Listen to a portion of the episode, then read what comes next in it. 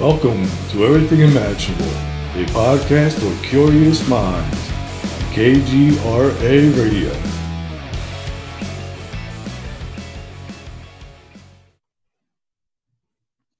Welcome, everyone, to another episode of Everything Imaginable. I'm your host, Gary Cacciolillo, and today we have Ron Morehead, author of Quantum Bigfoot and Voices in the Wilderness. Thank you for coming on, Ron. Thank you, Gary, for having me. so, um, yeah, I know. Um, I actually read the opportunity. I read about maybe a quarter of your Quantum Bigfoot book last night, and um, like you're definitely not one of the people that are jumping on the Bigfoot bandwagon. You've been in this for quite a long time. Well, I used to be in the bandwagon. I used to be one of those guys, yeah. Until I started looking into some of the mystical things that happened to us at the camp, and people have been reporting to me for 50 years. So I started trying to find the science that could be responsible for some of the things that were being reported. And that led me into my last book, The Quantum Bigfoot, because I think there's a, uh, reality that people aren't understanding. And that's what my subject's all about, is trying to get people to hopefully understand that there's more going on than what meets the eye. Yes. Um, I had also interviewed a guy uh, a few months ago. He was from Vancouver, um, and he was Native American, and he told me a story about a tribe of uh, a tribe of Indians that just kind of walked away from society, went out and lived on their own, and evolved into Bigfoot. Um, now you go into a much different um, theories on Bigfoot. But uh, before we really jump into it, what what is it that got you interested in this topic to begin with? It was uh, 1971. I was 29 years old then, and uh, I had some friends that were hunters, and they uh, they came out of the mountains with a story uh, that was just fantastic. Uh, these things were whatever they were, they were big, leaving big prints, and one of the guys got scared off. It was so so uh, dynamic. You heard the sounds are pretty pretty incredible and uh, very frightening. He wouldn't go back. Very religious person. He just didn't know where to put that in his in his paradigm. it was hmm. just not too uh, crazy. And he wouldn't go back by himself. But the guys didn't come out when they were supposed to. So all the wives were worried, and I was a friend of their families. Uh, so he asked me if I'd go back with him, and the wives wanted me to, so I did. I was anxious to because I wanted to see, you know, know what was in for. But whatever it was, I was invulnerable at 29 years old. Like so much of it's hard, you know. so I went up with him. He about killed me getting me in because it's such a, a aggressive trail and such an imposing area to get to. But uh, anyway, I went in. That got me involved in 1971. I did see a big print that was left. The men were not harmed. They were fine. They were actually just packing to come out just a day late. But uh, anyway, um, that's what got me started. And I started going back. I became a hunter that, that after that, bought guns, horses like mm-hmm. the other mm-hmm. guys had. So I wanted to be part of the group, and I was invited to be part of the group. So that was exciting to me. That's what got me started. And we started going back in with the recorders. These things came around more. They kept coming around, and we we were recording them and it wasn't until 72 when uh, we got a uh, well the leader of the group warren johnson he's about mm-hmm. 10 years my senior he's passed away now but he's a uh, he uh, in 1958 they start going up there him and his brother but he he wrote a, a letter to ivan sanderson who was a cryptozoologist uh, back east who's also passed away now everybody's getting older aren't they and uh, anyway, uh, Ivan Sanderson thought it was probably just somebody pulling his leg because it's just pretty incredible the encounters we were having.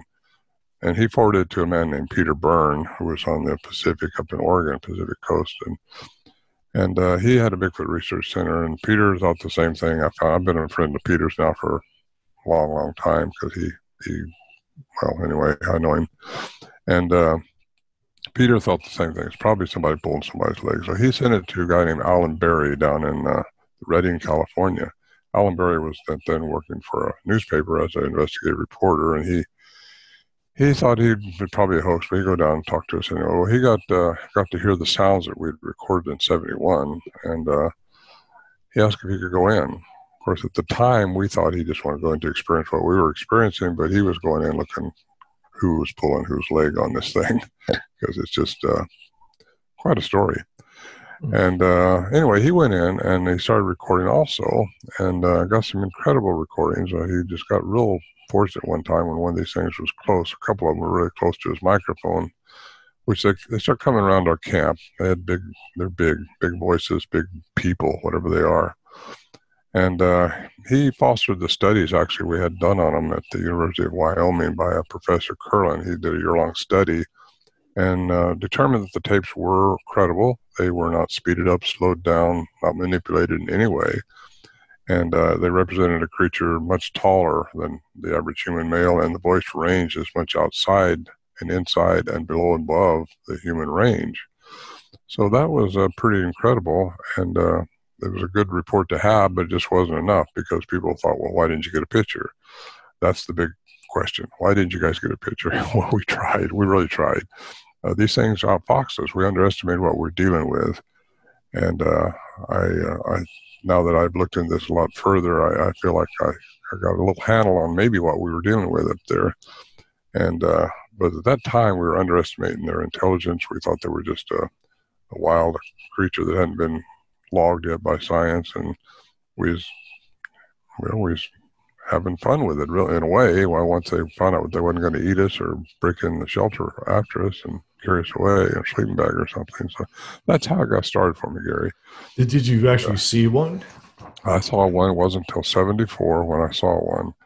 And uh, that was when they were making their noises outside the shelter. Normally, they were they wouldn't be aggressive or get their sounds going, their vocalizations going until we were inside our little hutchie, our shelter. It's mm-hmm. just a, a, group of trees grew in a circle, and we put cable around it and laid deadfall up there and put cable over the top and made it weatherproof in a way. And uh, anyway, uh, they would normally come in and uh, around the shelter and just start making some really horrific noises, beating the chest and very, very primitive sounds, but they were chattering. That same chattering I found out later on is uh, reported by John Green, who uh, was a reporter up in Canada, and he interviewed a guy named uh, Albert Ostman and it was uh, 1924. He claims he was abducted by a Bigfoot up in Toba Inlet, carried into a, a place about a 10 mile or 10 acre bowl in the mountains and held captive for six days. And he described a male, a female, and two adolescents, and they were chattering amongst themselves, according to John Green's uh, interview with him. Yeah, I've heard so that, that was, uh, yeah. Have you heard that story? Yeah. yeah. And uh, anyway, I investigated that. I actually flew up there in my plane with uh, Peter Byrne and Al Baring, a videographer, and was investigating the uh, Inlet story. So that's in my last book, the uh, uh, details of that investigation. You but, still uh, have any of the recordings? Do I have what?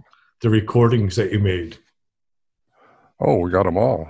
Well, I say we got them all. I got all of mine. All Al, no, I don't have all. I got all of all all of Alan Berry's because uh-huh. he's passed away now, and I've got Bill McDowell's. He was my packing friend. Uh, the other uh, uh, people that uh, Warren Johnson's son and his uh, has has Warren Johnson's tapes. But yeah, we've got uh, hours of these recordings. Are any of them online for our listeners to hear?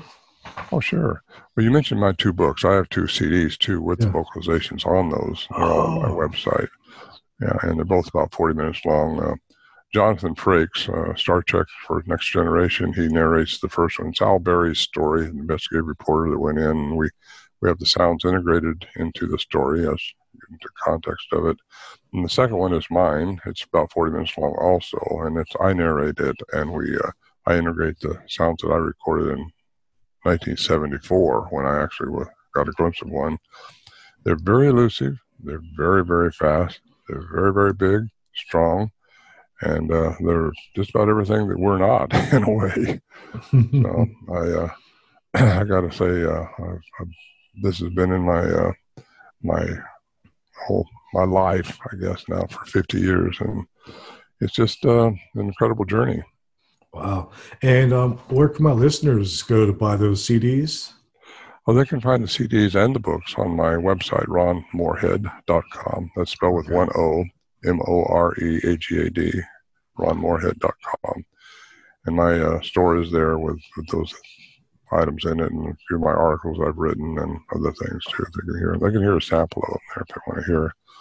And actually, uh, uh, Matt Moneymaker from this Finding Bigfoot program that was on a few years ago. Mm-hmm. That's how the cryptolinguist who eventually studied our sounds also. That's how he got a hold of them was through the uh, bfro.org. And uh, I think the sounds are still there. I haven't listened or tried to listen for a long time, but he coined the sound that I recorded in '74, which is called the samurai chatter or samurai cry. And it's uh, he said that because he heard it at night before he started to be a FRO. He heard it and he said, "My God!" He come up to or when I was living in Washington. I still am now, but different time. And uh, he said, "That sounds like a samurai cry," and it does. So anyway, there is a Oriental fling to this uh, sound that they have, and uh, uh, so he coined that, and yeah, I think that's the sound that he put on his uh, website, bfro.org. But, I didn't know that.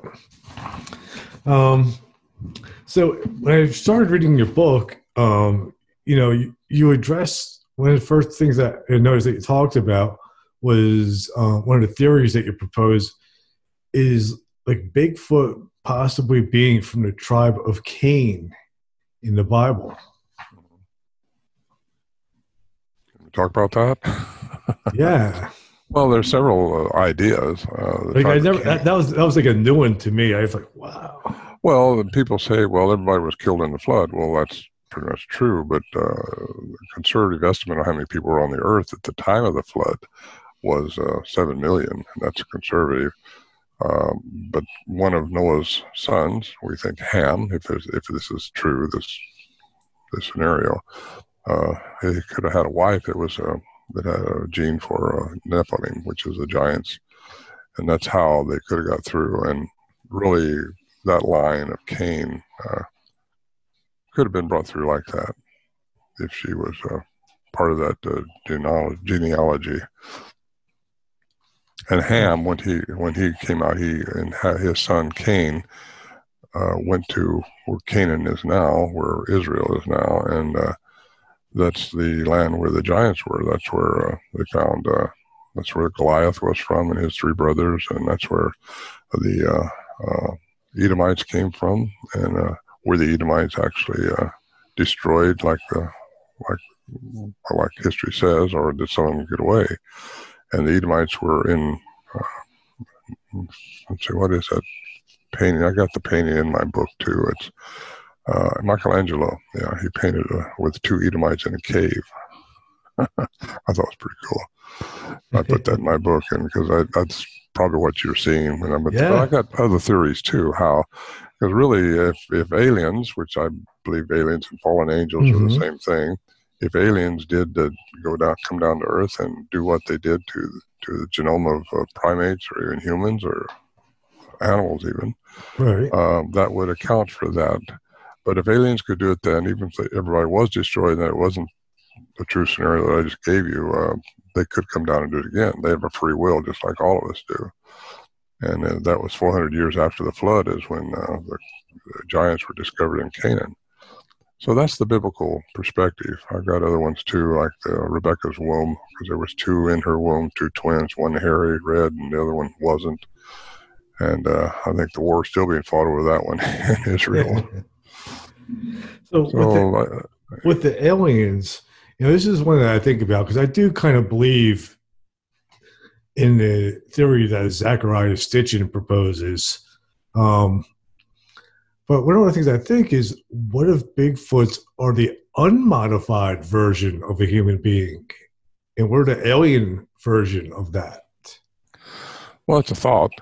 Uh, I can't say I agree or disagree because I don't know, but yeah, I think probably uh, something gave these hominids, Bigfoot, us, something gave us all sapience and consciousness like we have.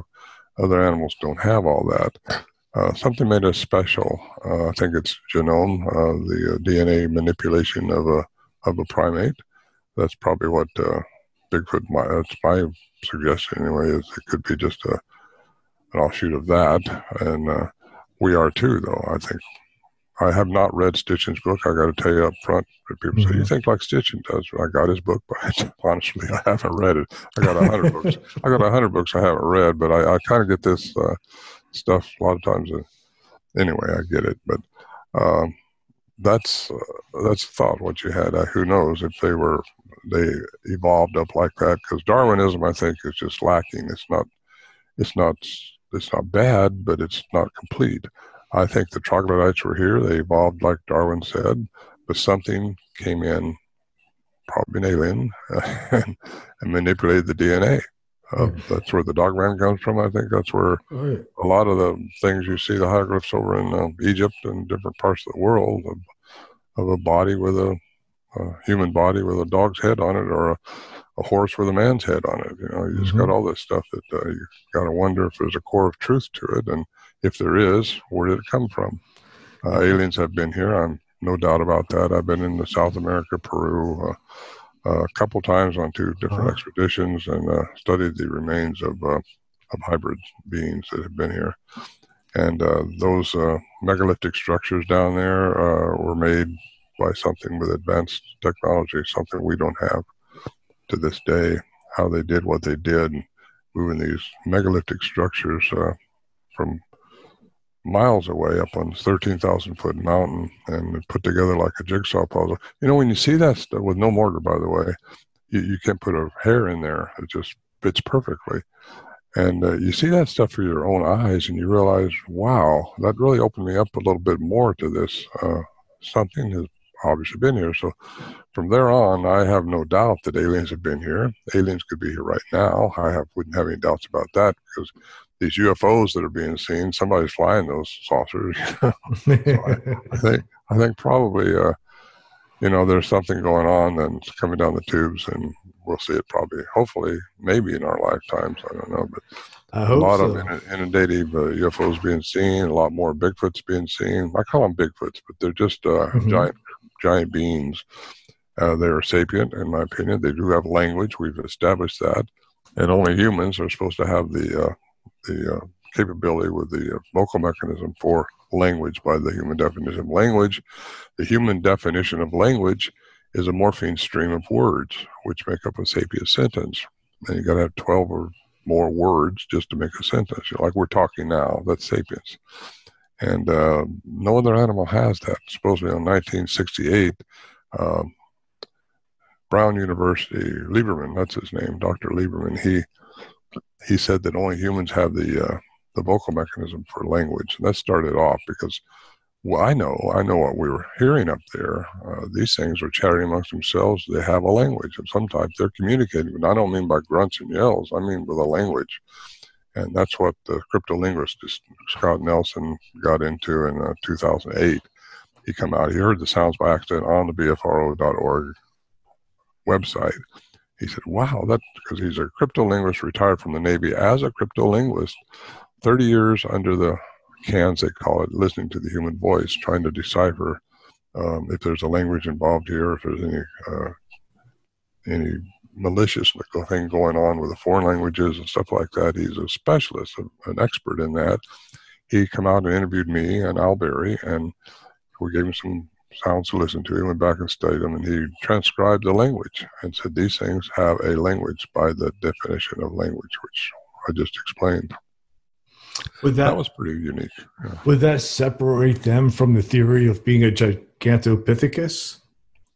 Well, we don't know if Gigantopithecus could speak. I don't think. Uh, hmm. Gigantopithecus, uh, they may be a remnant of that. I have another theory, though, and my theory is they're not all the same, and that's that's just how I feel. I've seen too many different reports, too many different uh, uh, attributes that report by different ones, and uh, uh the Patterson film of 1967 that that was a Bigfoot, no doubt about it, walking around that uh, creek bed in Bluff Creek, and uh, but the tracks are different, and our tracks over the years up there have all been the same, not the same size, but the same configuration, which is five-toed splayed uh, that looked more human like. So I get into the theory that some of them have crossbred with indigenous people and they have been diluted down. They're more humanistic than, than some of the others. And I think that makes a lot of sense, really. Uh, they would have to have 23 pairs of chromosomes like we do in order to crossbreed. Uh, that keeps us from breeding with, well, other things. So anyway, uh, if that's the case, then uh, there's different types of them here, and there could be different types of them because of different aliens have been here, different different types, different species of, and they've Yeah. all got advanced technology that could even get here. We're It the makes ones me that think aren't. of um, I forget her name, but like the the wild woman from Russia. Yeah, Zana. Yeah. Um, and you know, Yeah, she had children, and uh, Mhm. she was being uh, molested uh, in captivity, and she had children by the guys, which is a horrible thing, but it, it supposedly is a story, and uh, yeah. that's true because one of her children are is still alive, I think. So that all could have been, you know, even her could have been a result of something of interbreeding with humans. Or it was because she did interbreed with humans. Yeah, she did. Mhm. It's fascinating. going on in this field, and I've been in it now longer than most. I studied it more thoroughly than than most, and I'm not saying that to brag on myself, but it just it captures you when you get involved in it. It just you want to find out more and more and more. And I've been into Nepal, I've been into Russia, Siberia, I've been all over, uh, looking for more, uh, just to put it all together. Uh, there has been some DNA studies, but science, uh, mainstream science, has give it a thumbs down because it doesn't fit within their parameters of hmm of uh, science. And So, unfortunately, yeah, I was going to say, unfortunately, academia is um, in a box, but a Yeah. disciplinary box. They have to stay in that box to get their tenure, to get their funding, to get credibility, to have respect. They they won't step out and call this thing for what it is, and that's too bad because uh, most of your guests, I've been listening to some of your programs, and including me, are just out of that box. We don't have to. We don't have to worry about somebody else. yeah, that's what this show is all about. If it, like I say, if it if it can be imagined, it probably exists somewhere in some form. Yeah, I think you're right. That your gentleman, uh, Rod, is that his name? Uh, yeah, Rob Shelsky. Yeah, very interesting. Uh, yeah, he's into all that. Uh, but yeah, I think you know even Tesla, Nikola Tesla, which Mhm. I I like him. He's I got a lot of quotes with him in it, but he's uh, he he answered most of his questions when he come out of a, a theta state of sleep, which is between alpha and, and deep sleep, or not deep sleep, but theta is you know where you're not totally asleep, but you're kind of halfway conscious, and a lot of the problems he solved was coming out of that sleep. And uh, he would have the answer to his problem, and that's why I I like to sleep on anything. If I wondering about it, what should I do? Just sleep on it. First thing comes to your head next morning is probably going to be your answer. I do my best thinking in the shower for some reason. Whenever I take a shower, that's what I have the best ideas. That works. Uh, I just there's just something hypnotic about the water hit, hitting my body or something that, that activates my brain in a certain way. There It's are, strange, but I, I think I thought of this podcast while I was taking a shower. That's how I came up with the idea. Um, Good. so, that, like, you take Bigfoot in a direction that, um, like, some people would call it, I guess, hoo hoo or whatever, which is the quantum stuff. Now- woo, woo. Yeah. Yeah. I but shoot that right back in their face because I think that's woo woo or paranormal or all that. Just get into quantum physics and you really Exactly, exactly. Even Tesla said uh, what one man calls God, another man calls the laws of physics. yeah, and and I and I totally agree with you because quantum theory has so many um possibilities it has the ability to to explain the unexplained. Um, and one of the things that you talk about, like, is, is like, you know, like Bigfoot being able to disappear. Uh huh. and, and how quantum physics could possibly explain that. It does explain it, in my opinion. Uh, yeah. Well, we only, you know, you can hear ultra. You cannot hear ultrasound or infrasound, can you? You would just hear within certain No. spectrums of, of frequency. Well, you only see within certain frequencies eh, too, the light frequency. You don't see everything that's going on because our eyes aren't made that way. Animals can see better than we can. A lot of them can. And uh, my theory is that somehow they can change their matter into into the fourth dimension because I think they're interdimensional. Uh, they've been given that attribute. Unless they've been diluted down, they can't quite access that stuff anymore. But um, they can change their matter into energy. And as we know, energy at the most subatomic level of existence, we are all energy inhabiting a body. That energy, according to science, physics, cannot die. It cannot, it can only change forms. So somehow they've learned or they know how to change forms. And they do that through the plasma field of the fourth dimension, I think, getting into wherever they're going. I think that's also where people see ghosts. They're stuck in that because their frequency hasn't raised high enough yet. These things have such a unique vocal mechanism, and I've got that recorded. It's, it's just outside, so far outside the human range. Uh, I wonder if they can't create that frequency with their vocal mechanism, and that's what the attribute they've been given. At least the ones we studied in the Sierras, and I say that because just about all the recordings I've got are from the Sierra Nevada mountains in California, where we recorded these things. Yeah, you know, I had um, an interview not too long ago with a guy who came across like a group of mysterious beings, and one of them was playing a violin. And I proposed to him, like maybe the the violin was actually some kind of instrument to change vibration, so they could shift in and out of dimensions.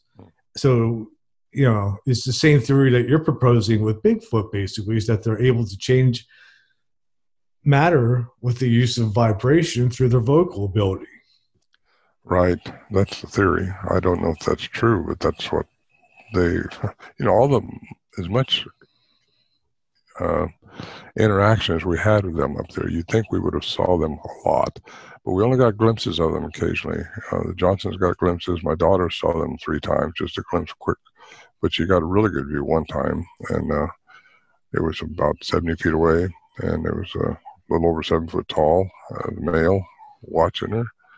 And uh, by the time I got turned around, the thing was gone into the trees. Uh, so, yeah, they're not. They weren't seen as much when Al Berry recorded the ones that uh, uh, that are so popular here on the first CD. Uh, he should have been able to see what was making those sounds, but it was dark he had his head stuck up through the shelter in a little hole, and uh, he talks about that in the in the first CD. He should have. The thing it sounded like incredible. It sounded like he's actually holding the mic, not Al Berry, but the Bigfoot. Mm-hmm. Uh, that's been theorized by a professor that I know. I spoke with a few times. He theorized that you know we have remnants in our human structure that air sacs under our arms that's what, how gorillas make their screams, or the uh, monkeys do their screaming. Uh, they can really throw their voice well, and that could be true. That could be how it happened. But you'd think that we would have seen more, more than than what we did. So I'm not sure now if they were cloaking themselves through their vibrational frequency, or or if they were just very elusive because they are elusive. There's no doubt about that. One way or the other, they are elusive. Why do you think they are abusive? Do you think they're avoiding us? Or do you think you think they don't want anything to do with humans, or do you think they're curious about humans? I think they're curious, but I think the younger ones are more curious now. Uh, I think they avoid us because we don't have anything to offer them. Uh, in fact, they think that we think we're smarter than them, that we're the dominant, we're just screwing the earth up. That's what we're doing. Uh, they're out there living in it. You know, they know how to be and we we don't. We have to have shelters. We have to have everything. And, uh, we war with each other. We haven't learned. We haven't learned. We haven't not evolved as far as we need to as human race. I get into that too in my book a little bit. How we underestimate who we are as humans. Uh, we got to evolve more. We got to get well. go back to ancient texts in the Bible. Even I don't like to get religious. I'm not religious, by the way. I'm just spiritual, like we all are. Mm-hmm. Uh, but you get into some of those scriptures. I was raised religious, so I, I know scriptures, and I get into that in my book because it brings science and spirituality back together. That's what I call it anyway. And uh, because I think they're synonymous, and we have to learn that that's real. It's something you just don't go see on Sunday or something. It's something real that's in every human being on this earth. We, I believe, as humans, are very special. Whatever alien modified the troglodytes for us, is very special, and we, they made us very special. It gave us the dominion on Earth, whereas uh, the other ones, like Bigfoot, aliens, they don't have dominion. They're not interfering with us. I think they're not supposed to because we have they have we have to evolve the way we're supposed to through our own seeking.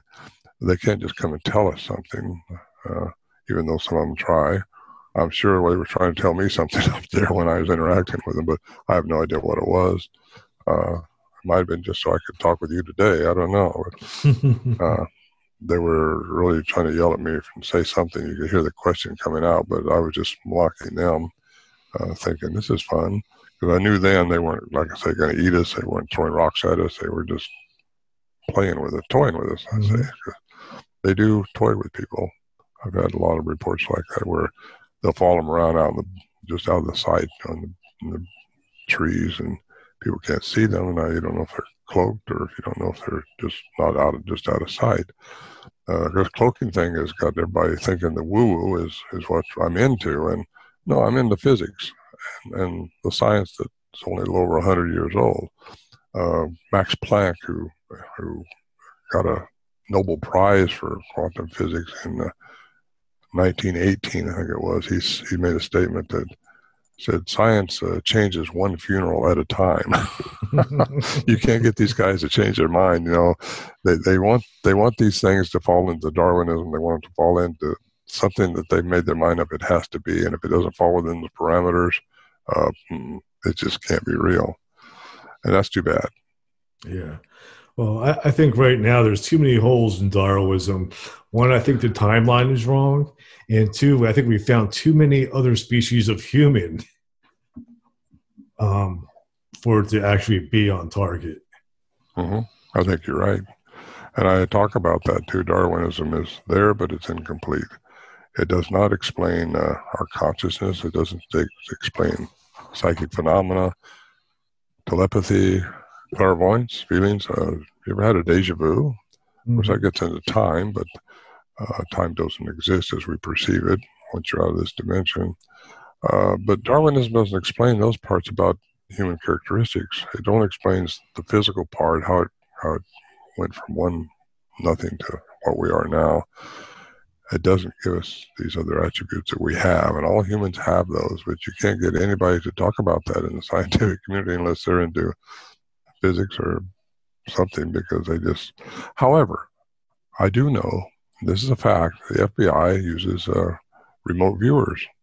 Mm-hmm. And I've heard that, and I've seen specials on it, and I know a person personally, two people, different people who don't know each other, that have been assigned and by the FBI, CIA, one of those facilities to remote view for them. And uh, so, what gives them that ability? All right. I actually have somebody coming out next week who um, wrote a book about like MK Ultra and remote viewing and stuff like that. Mm-hmm. Interesting. Yeah. And, um, there's a there's a talent that I think is, that we all could pursue. I, I think it's a, a ability we all have. It's just a matter of working it. I've linked into that in my book too. You may have reached it already. We call the, the pineal gland, mm-hmm. and that's the seat of the soul, the third eye, whatever you want to call it, eye Horus. Uh, and if you can get that gland decalcified, our diet, uh, specifically fluoride, will calcify that gland and keep it from being as intuitive. It's it's what gives you intuitiveness. And if you can connect that to the frontal lobe of your brain and get those working together, you'll know what to do because you'll know things. You'll be intuitive. And then, but the biggest key here is getting that in rhythm with your heart.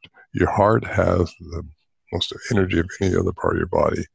And if you can get those coherent with each other, in the right rhythm with each other, your brain and your heart, and your heart, your brain is connected to the pineal gland like it should be, you'll know everything. You'll know what to do. Uh, and that's what, okay, I'm going to say the word. You ready for it? That's what Jesus Christ tried to teach us all.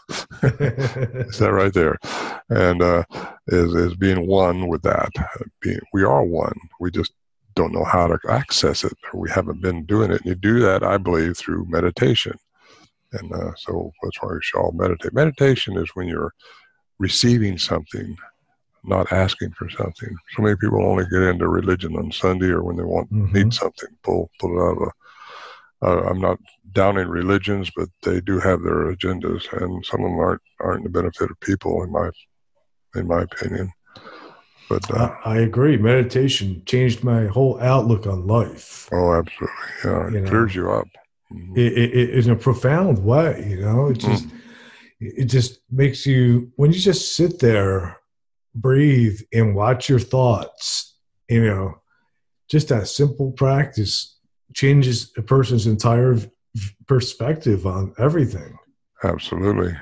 And the key to it all is is caring for other people, loving, and, and not having uh, ego, and not uh, you know not trying to hurt anybody. Just just be good, and uh, yes.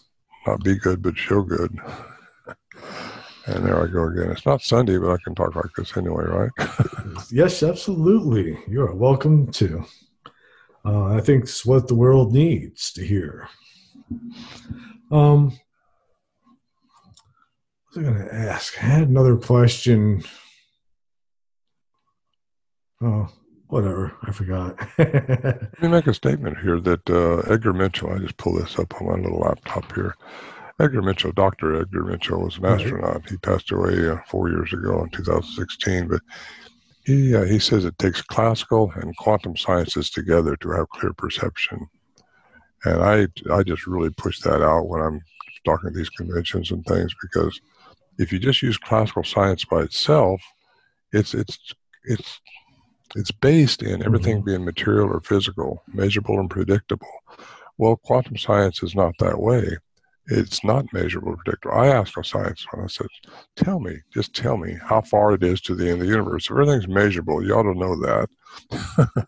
well, you can't even imagine it. So how can you possibly measure everything? Everything is not measurable, predictable, physical, or material. That's just not complete. You have to have quantum science with it and understand we live in a three dimensional environment, as humans do. We we are stuck with that till till we change our frequency and get higher or die or whatever we do. We're not die. No such thing as dying. You just pass on.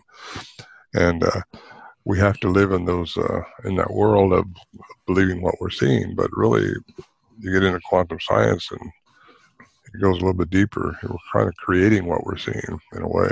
So uh, there you go. It takes yeah. both sciences together and try to understand how much more there is that you don't know. And, and raise your frequency by meditation, raise your vibrational frequency. The higher you go, the clearer things will be, the more clear. Is the second degree of superlative more clear or is it clearer? uh, anyway. And that's one of the interesting things that I find with, with you and your book is, is that you address these spiritual, address it just from a, a, lot of it from a spiritual point of view and a, in a scientific point of view, in a way where you're bringing these two separate schools of thought together mm-hmm. as one, rather than looking at them as separate things that are contrary to each other. Right. They don't have to be separated at all. Uh, they just don't have to be. Uh, according to Tesla, they're not. And according to me, they're not. I'm not trying to put myself in the same frame as Tesla. He was a genius, but but they are. I was raised, like I say, knowing Scripture, knowing of this, knowing that. You don't do this, you don't do that, da da da. You can't do this, you can't do that. Bull. Uh, you got to get a little deeper than that, but get into the science. Al Berry, the reporter that we took in to the camp in 1972, he uh, he was a master in science. He had a master's in science, and he said, when we talk about this stuff, don't talk about the strange stuff up here. He says that that, that won't get you anywhere. He says you got to stay with science if you're going to talk about this. So I thought about that for a long time. Well, what science can explain the mysteries that we had up there, the different things that happened? It wasn't just the Bigfoot sounds. It was the lights. The, the, I was up there in 2016, and, and we stayed in a little tent because the shelter had been taken down. And uh, now, keep in mind, we're eight miles in the wilderness. We're 8,400 feet in elevation. It's about it's several hours to get in there, even on horseback. And we were watching it just after dark this light go by us, just floating by us. It was a uh, not a round light; it was a tube, probably three, four foot long, uh, glowing and we're just moving between the trees and just not in a hurry. What do you do with that? Where do you put that? That's just one of the things. There's just things happen all the times in the early 70s up there that we couldn't explain, but we didn't talk about them.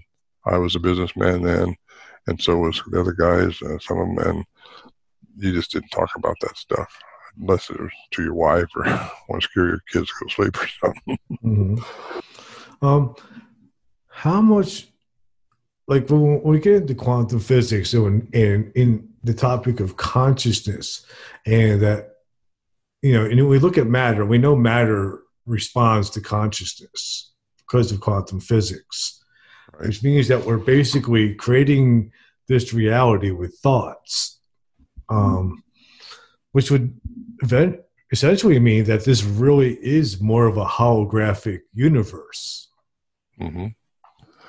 Yeah, that's a theory. Uh, I know you subscribe to that, so does your previous guest, and I do too, in a way, because I think there's more going on we just are stuck in this three dimensional stuff, you know, and we got to think out of the box to get where you're at now and to where I think I'm I'm at is uh, I don't know if it's a hologram or if it's just another.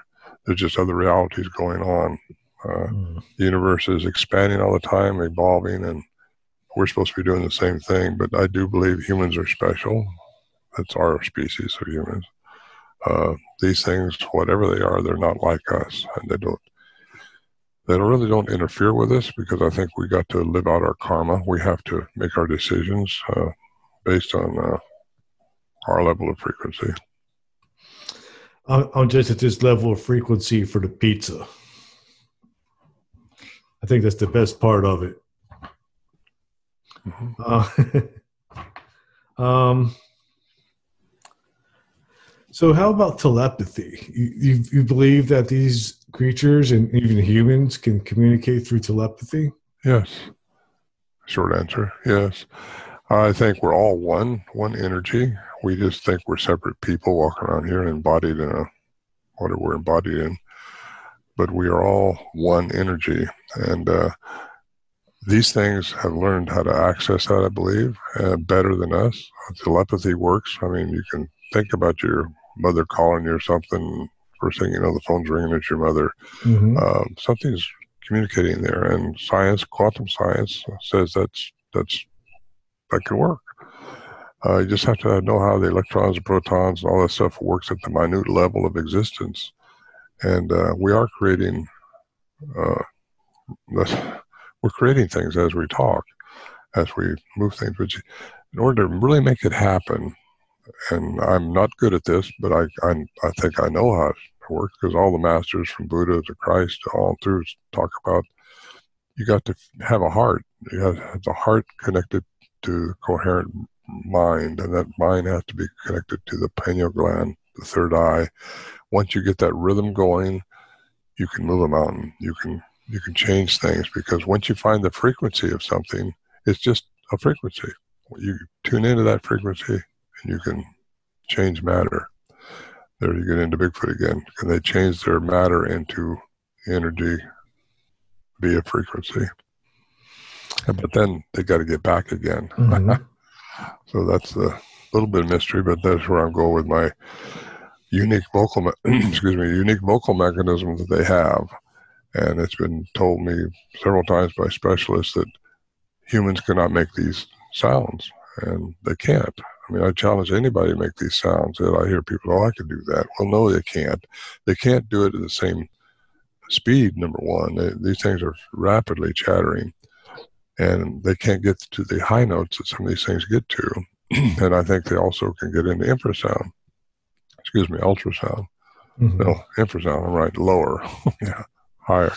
Yeah, I, have heard, you, I've heard people like come in contact with Bigfoot and when he makes a noise like it just shakes people to their core and they're never the same again and oh. i've heard you know theories that it is infrasound like i guess apparently like lions can do it too well it's happened something's happened to me me and uh, warren johnson up there we we were up there by ourselves him and i and uh, one of these things was chattering right outside our shelter there and we thought you know if we jump through this log door we got fast enough, we'll see it run away because at that time we were getting pretty bold. We realized they weren't to, they weren't to eat us. And plus we had large firearms. I don't know if that made any difference or not, but we wasn't, we all had guns, hunting camp. And, uh, we did just that. We jumped out thinking it was going to run away from this huge mm-hmm. tree. We knew it had to be behind this big tree right out there, just a few, maybe 30 feet away from the shelter door. But we didn't see anything run away. So we started walking up there slowly. We think, well, we'll scare it out if we get too close. Well, him and I came into a force field, I call it just a wall. You couldn't see it, but we just both got stopped. We weren't talking to each other at all. We were very quietly just walking slowly up towards that tree. And we just got froze. I mean, not cold froze, just frozen. And uh, I talked to a scientist about that later on, and uh, he said, well, it had to be infrasound or pheromones. And at the time, I thought, well, it's got to be infrasound. And maybe it was, but then now that I find and I believe that they are part human, could it have been pheromones? So I don't know what froze us, but that happened to me one other time in the woods up there. And it's just a strange feeling. It's not feeling, I shouldn't say feeling, it's just a strange uh, thing to happen to you when you can't see what's holding you back, but something's holding you back. Yes, it's uh, pretty. I hear like it's a one of the most common things that happen when people, you know, have an encounter with one of these creatures. You know, nothing surprises me when I hear some of these reports. I used to just write these people off that said they saw them disappear until until I really knew the credibility of this couple people that saw that same thing. They'd seen the uh, the pixelization out of a one of these things, and you, you got to wonder, well, what could do that? So quantum physics can answer that if they go out of our perception. We only see within light's frequency, and uh, anyway, that. Uh, Native American lore, I like to get into that because they say they live in two worlds what does that mean? Two worlds, our world and their world, something else. And they also say they live in trees. Well, uh, over the years, I've had so many reports of people saying they were just cutting logs out in the forest, or that you see these people that are clear cutting these forests, and they they see all Bigfoot watching them. And you hear a lot of reports like that. I just last year or year before last, I got a report from a Native American up here that said, "Well, they're timbering behind here. People have been hearing these things screaming up there." They're Bigfoots, and uh, they see them too. And well, it's the timbering. They don't like us cutting the trees because they they either go in the trees to get energy. also, you hear about these trees being broke over. Well, mm-hmm. somebody asked me the other day, why do you suppose they do that? I said, well, it could be the tree's no good anymore. They're dead trees. I don't know. I don't know. I could just speculate. And uh, I do think there's something going on with how we're destroying the land, taking the stuff and just using it for our selfish purposes. But uh, they don't like that. They like just being left alone, and uh, that's what a lot of people think we should do: is just leave them alone. But that's not in our nature. No, definitely not. Um, if they can speak with like tele- with telepathy, um, then why would they be using wood knocks that we can hear? I think it's to communicate with with somebody, one of the other ones, because they would do that up there. I got recordings of this wood knocking. It's rhythmically too, and also rock cracking, same thing. Mm-hmm. That was the night I saw one, so I know what was going on there.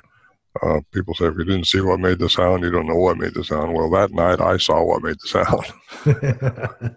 I didn't see it hitting the tree, but I know that's what they were doing because nothing else can do that when you're up there by yourself. Uh, I say by myself, there's one other guy with me, but yeah, they would knock and they whoop. You hear these whooping sounds. I've got those recorded also mm-hmm. on my second CD.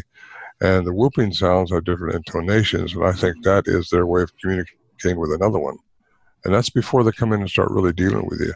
And we've learned uh, several little clues I could tell people how to, if they want contact with these things, what not to do one thing, don't shine a flashlight. Another thing is just when they do these things, whooping, wood knocking, whatever, just be still.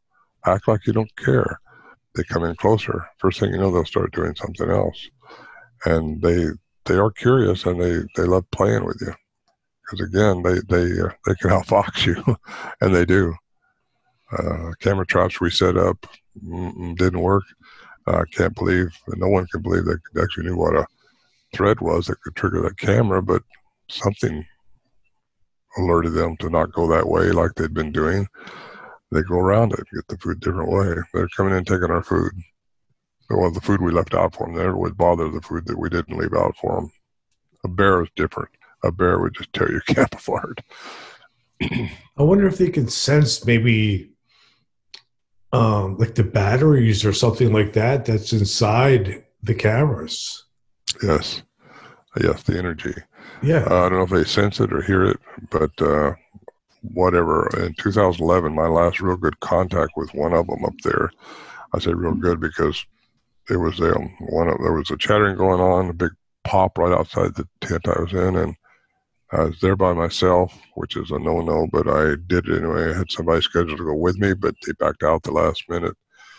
And I was up there, and wham! This big gunshot. It sounded like a gunshot, but it was actually a tree knock. But now I wonder if it's a tree knock or just the sound of them coming out of a tree. That sounds a little ridiculous, I know, but uh, you're on a ridiculous station here anyway, right? we can talk. we can talk ridiculous here, right? Yes, we're on KGRA radio. I talked to a really credible guy.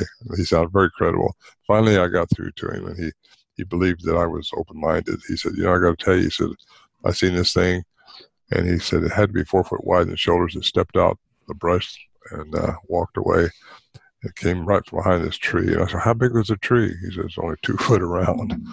And he said he only seen one leg at a time. In other words, he said it was like it was, you could see through it.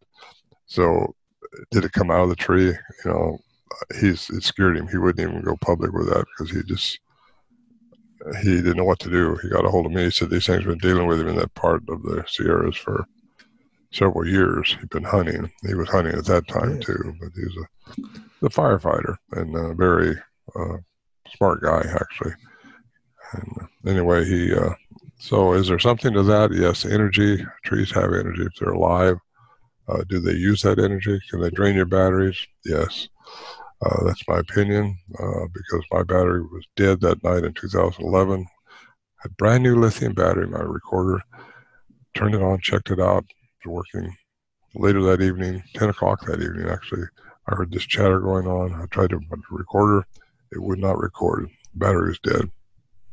Couldn't record. I just had to start making notes because whatever was there got right next to my tent, just bipedal walking, tromping around my tent there. You're a little bit concerned. I mean, yeah, I, I try to pride myself. I'm not fearful of a lot of things, but I didn't have a high powered gun with I just had a little 38 with birdshot in it to scare the bear off or mm-hmm. something for one of my food or something. but it was walking around the, the area there by my tent, probably 10, 15 feet away. And I started talking to it, yelling at it, and uh, in a nice way. But this is the same one that made the big wood knock when it was still light earlier in the evening.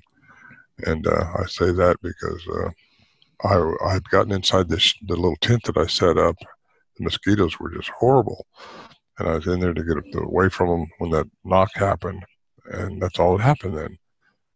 It wasn't until 10 o'clock at night when it got dark when I heard the chatter, the Bigfoot chatter. And that's when one of them started walking around my, my tent. And there I am with this little 38. But then you're not thinking you're going to have to shoot one anyway. I don't think a gun's going to stop whatever it is these things are. They, uh, I never have thought that. I never had had the thought I'd shoot one the guns, like I say, I, I got a headband made out of a 52 inch rattlesnake we shot one time. and that's what you look for is those things sitting next to you on the trail, especially if they're not squirming off. I've had them just squirm off, you know. Yeah. This one didn't.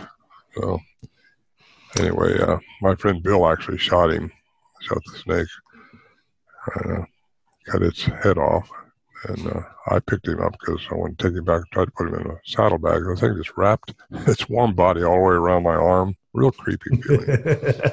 no head, but these things, crazy. I had another rattlesnake one time with his head cut off, striking. Uh, how did they strike when they got no head?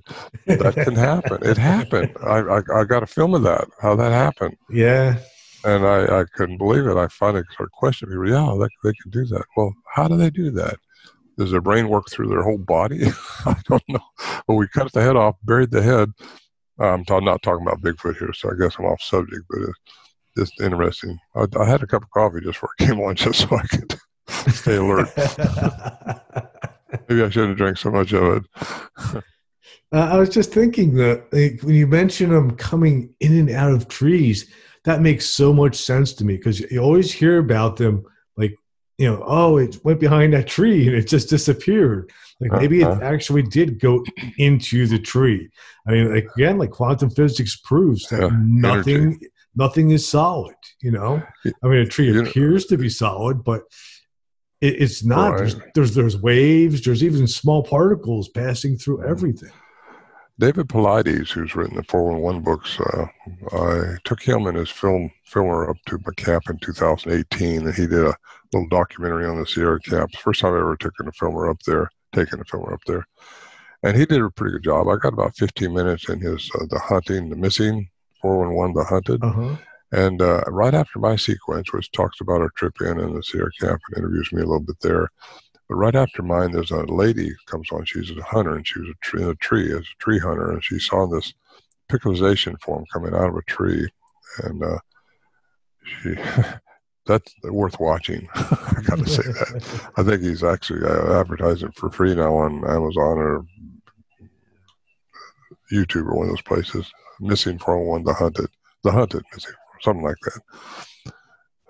It was interesting, and um, that's the same thing that I've had described to me several times by different people. Say they are interdimensional. They seen the pixelization.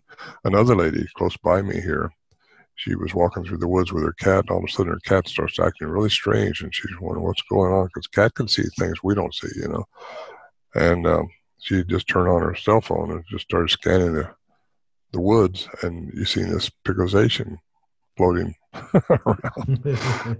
and uh, she she thinks it was one of them in a cloaked form, and she's a actually a school teacher, a very intelligent lady, and uh, not that I mean I mean to say that other ladies are intelligent too, but she's just a very intuitive person. Hmm. Uh, what do you think the big? Do you think Bigfoots eat like regular game, like deer and stuff like that? Yes, absolutely. Uh, a lot of reports of them yeah, that. Uh, actually, the wildlife biologist we took up there, uh, Joe Hauser, now in the Montana Vortex, but he has a, he took him up there a few years afterwards and to do a study on the flora flanta. Uh, what got him into it, what got him to contact us was uh, was he ran across a deer carcass when he was out because he works for the PG&E was then, and he's seen his legs sticking up out of these leaves, and uh, he was a deer leg. He pushed it apart, and uh, the deer's cavity had been broke open, and it was still warm. Mm. And he looked around, thinking it was a mountain lion or something around here because this is still warm. But then he looked around better, and the leaves had been brought from another location. uh, a mountain lion was just scraping over the carcass, you know. Uh, so he said there wasn't a mountain lion. It just made him a puzzle. He wasn't into Bigfoot at all. Didn't even believe in it. But then it wasn't. But sometime after that, him and his son was up in the mountains camping. They heard these screams around him, and he mm-hmm. knows wildlife sounds. And right behind him, he found this. Uh, uh, next day when they were hiking, they found this uh, uh, fecal feces, mm-hmm. and it was a tubular shape, uh, long, masticated, which means it chewed up. Bears don't do that. You know, you know the bear uh, feces when you see it. So something defecated and left something like that, and that just got him. That's when he got a hold of us. have somebody I can talk to that knows something about these things because something made those sounds that night and scared my son and I. And uh, then they found out the next day, and he thought, okay. So anyway, I don't know what got me onto that, but they do eat like we eat. They eat, uh, they like we. Just don't give them anything bad. We had some bad meat up at our camp one time and thought, well, we'll just leave it out for these things. They probably eat like a bear does. But no, it was buried the next day. We found the big handprint over the pile of dirt, and, uh, and sure enough, the bad meat was under there. So that was their way of saying, "Don't give us that bad crap. give us give us that spam you like so well." Is their favorite food apples? I don't know what their favorite food is. They go through an they go through an orchard. You know, they'll they'll rip whatever's there. I, I interviewed a lady one time that had been seeing them going through her orchard twice a year. Uh, when they come down out of the mountains, they go right through her and they rip everything off her tree. And uh, there was all kinds of. She had 20 acres of different type of trees, and she had a grape vineyard there too. And they would take grapes and. Uh, no, they eat like we do, but I know they they take deer too because uh, too many reports of that happening. they would have to. They have a protein need. Yeah. Like well, I was never really a fan of eating deer meat myself. You know, if you don't catch it fresh, it's it can taste gamey. yes, I, that's yeah. what I'm familiar with, gamey well, deer. that's because somebody shot it on the run. Its adrenaline's going through its muscles, and when you eat that later, it just tastes gamey. Uh, I know. You catch a fresh one, and you know, catch them while they're sleeping. so I said to somebody, they thought, "Oh man, how can do that? That's crude. Give them a chance. Let them run." No, uh, if you're hunting and you want to, you want the you want the venison for your home, and you're going to eat it. That's important, I think. Don't waste it. Uh, you got to catch them when they're at rest or when they're not excited, I should say. And they can just be walking around grazing or something like that, and fact, the bear that we we had to shoot a bear up there one time was tearing up our camp. That was in 1976. That's actually when the the close in encounter stopped. Was 1976. We still hear them. They still uh, uh, different when different things happen up there, but but the close in stuff stopped when we shot the bear, and uh, the bear was just ripping up our stuff, eating our food, and we tried to run him off, but he just wasn't having it. He liked our apples better than we did, and uh, he thought he did but he was shot just a few feet away from us, coming at, at us. So uh, we end up the next day uh, getting him and putting his hindquarters in a pit and eating that. And this sounds a little gross, I know, but I don't hunt anymore. By the way, this is good. well, it's it's a little gross. Some people are going to be offended by this, but uh, let it be known that I don't hunt anymore. Last time I hunted was when I shot a deer up there and I seen his eyes glaze over, and life just left it uh-huh. energy just left it, and that bothered me. And uh, I know, I know some other people that stopped hunting when they saw that too. And it's just like you just see the energy just depart. You know? Yeah, it's not a good feeling. Uh, at least it wasn't for me. Right. Well, I I don't hunt. I never really did, except when I was a kid. Maybe I would go with my dad, but um, I don't know. I, I, I, think when a person kills something, is they're eating it and, and using all the parts to sustain themselves. It, it's fine, but I think if people go out and just shoot things for sport and then forget about it, I think that's terrible. Hey, I agree with you 100%. I know good friends of mine who just uh, trophy hunt. Mm-hmm. Uh, and that's, uh, I don't do that. I mean, I wouldn't do that. Never have done that. Uh, I know some of the family members that still go up there, not my family, but from the Johnsons, still hunt bear. And uh, basically, it's for trophy because bear don't taste all that good most of the time. uh, so, and then I got another friend who's got, he goes up into Canada and he trophy hunts. And, but they do, I, I got to say this, he will skin it and take the meat and bring it back. And uh, even though he got the trophy, he does eat the meat, and mm-hmm. that's that's important to me. If if they if they use it because they don't never buy meat. I mean, they, they do yeah. their whole winter shopping once a year when they go hunting. Uh, so that's a, quite a savings if you look at it in one sense, but in another sense, you can spend a lot of money just trying to get to those things. yeah. One of the things that uh, this isn't necessarily on the topic of Bigfoot, but you bring it up in your book about the possibility of the government changing DNA.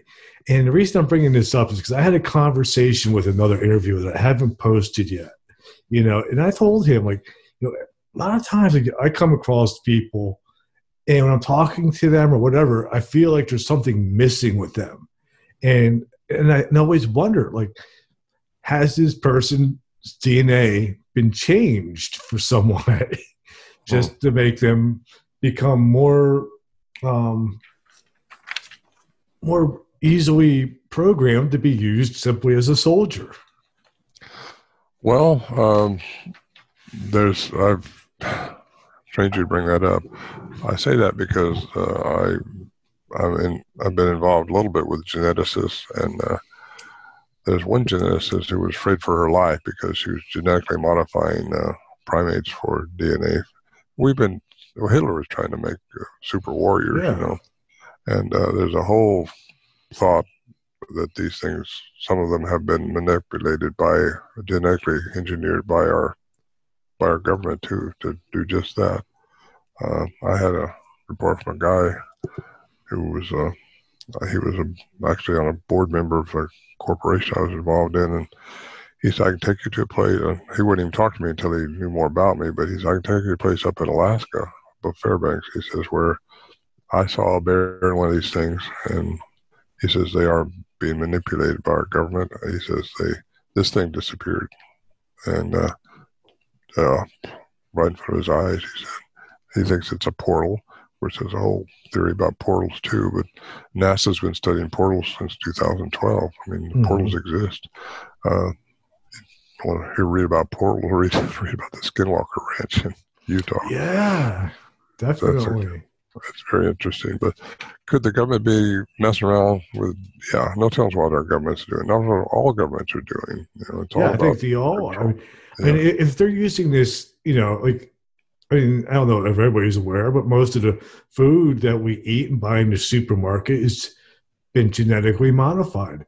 So mm-hmm. I mean, if they're doing that at that level where the food we're eating is genetically modified, I'm sure they've done it with humans, and those some of those people are just walking around, you know, passing on the genetic modification. Could be. Uh, Dr. Leir, Southern California, he's passed away now too. I actually witnessed a, an operation that he did, removing an implant. These people had play, claimed abduction actually, and uh, they were having this implant in them, and they cut one out. He'd done 17 of those, and he's gone now. Oh yeah, away, but, yeah. I saw a TV show with him on. It was like right yeah, before he passed probably, away. Probably L.A. Missoula. Well, he's the one that filmed it, and I got permission to do that. Yeah, and uh, what is that doing? What's it doing to people? You know, there's all kinds of craziness goes on around we just don't see, and you just have to be open-minded but not gullible. You know, just think about things a little bit and do your homework, and that's what I try to encourage people to do. And don't believe what I say necessarily, but uh, believe some of it because some of it's really real. yeah, I, I figure I, am similar. Like I, I believe like if it's being on one done on one level, it's definitely being done on all levels somewhere. Somebody's mm. doing it, you know. Well, we know advanced intelligence is here, has been here, and is probably here now. What are they doing, and what's it all about? And I got my theories on that. That's a whole other subject.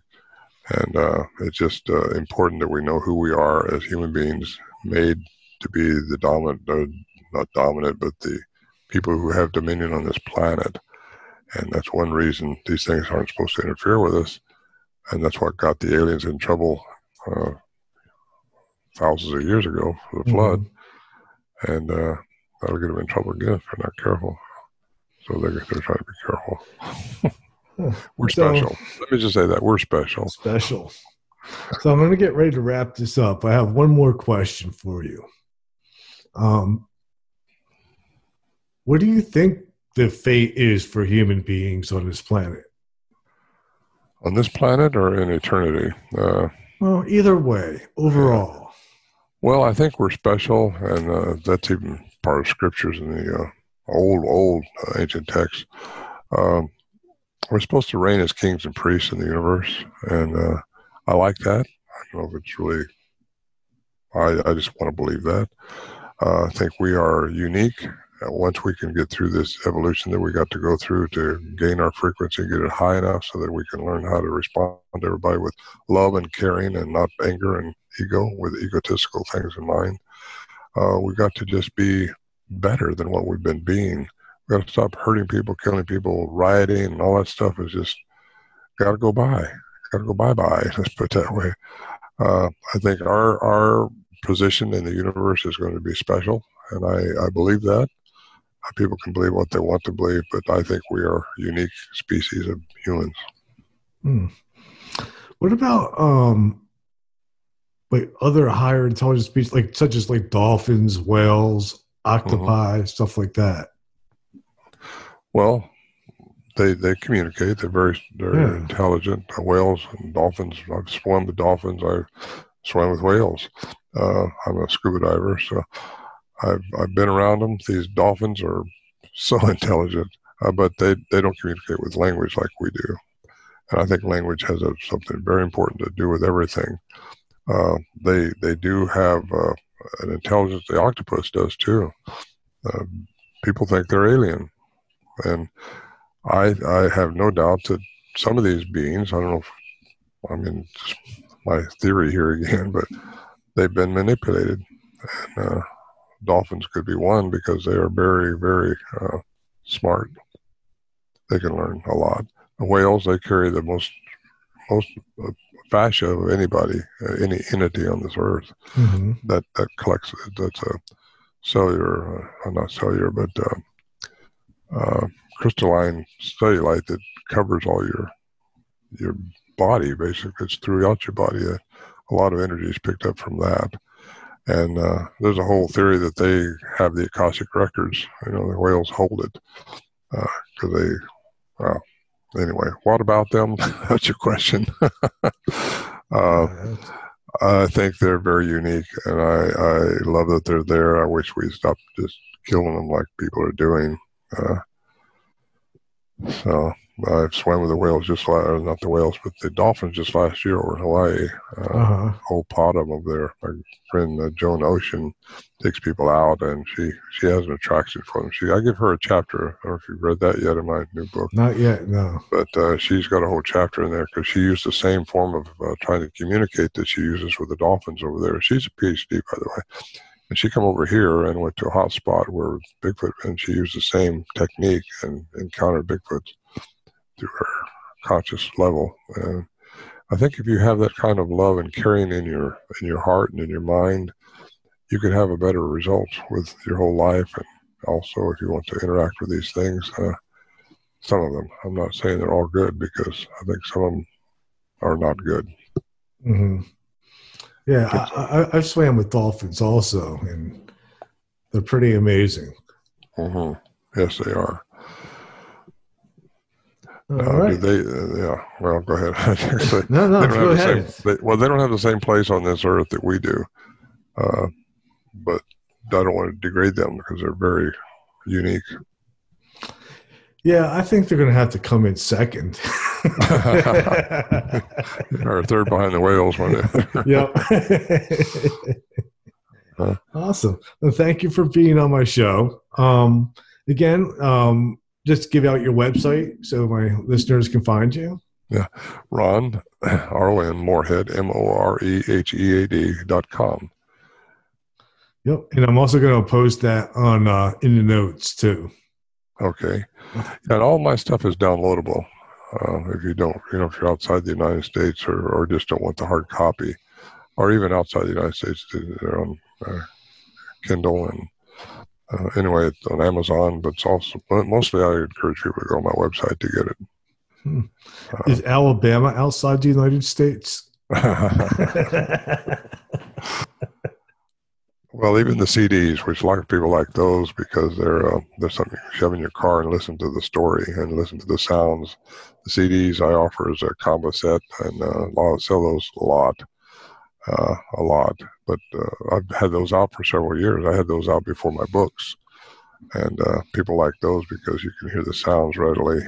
Uh, so the Voices in the Wilderness, my first book, uh, I used to provide a CD with that, with the the uh, came with it, but I couldn't get a, a company, a fulfillment company to to package the CD with it. So when I went online, I just lowered the price and said, "Here, you can have the book and you just get a download link. Uh-huh. That's what you get if you order the black and white version. But you can get the color version, which has the CD, and I ship those out personally. Oh, that's uh, pretty cool. Through my website. That's great. Not many people doing that.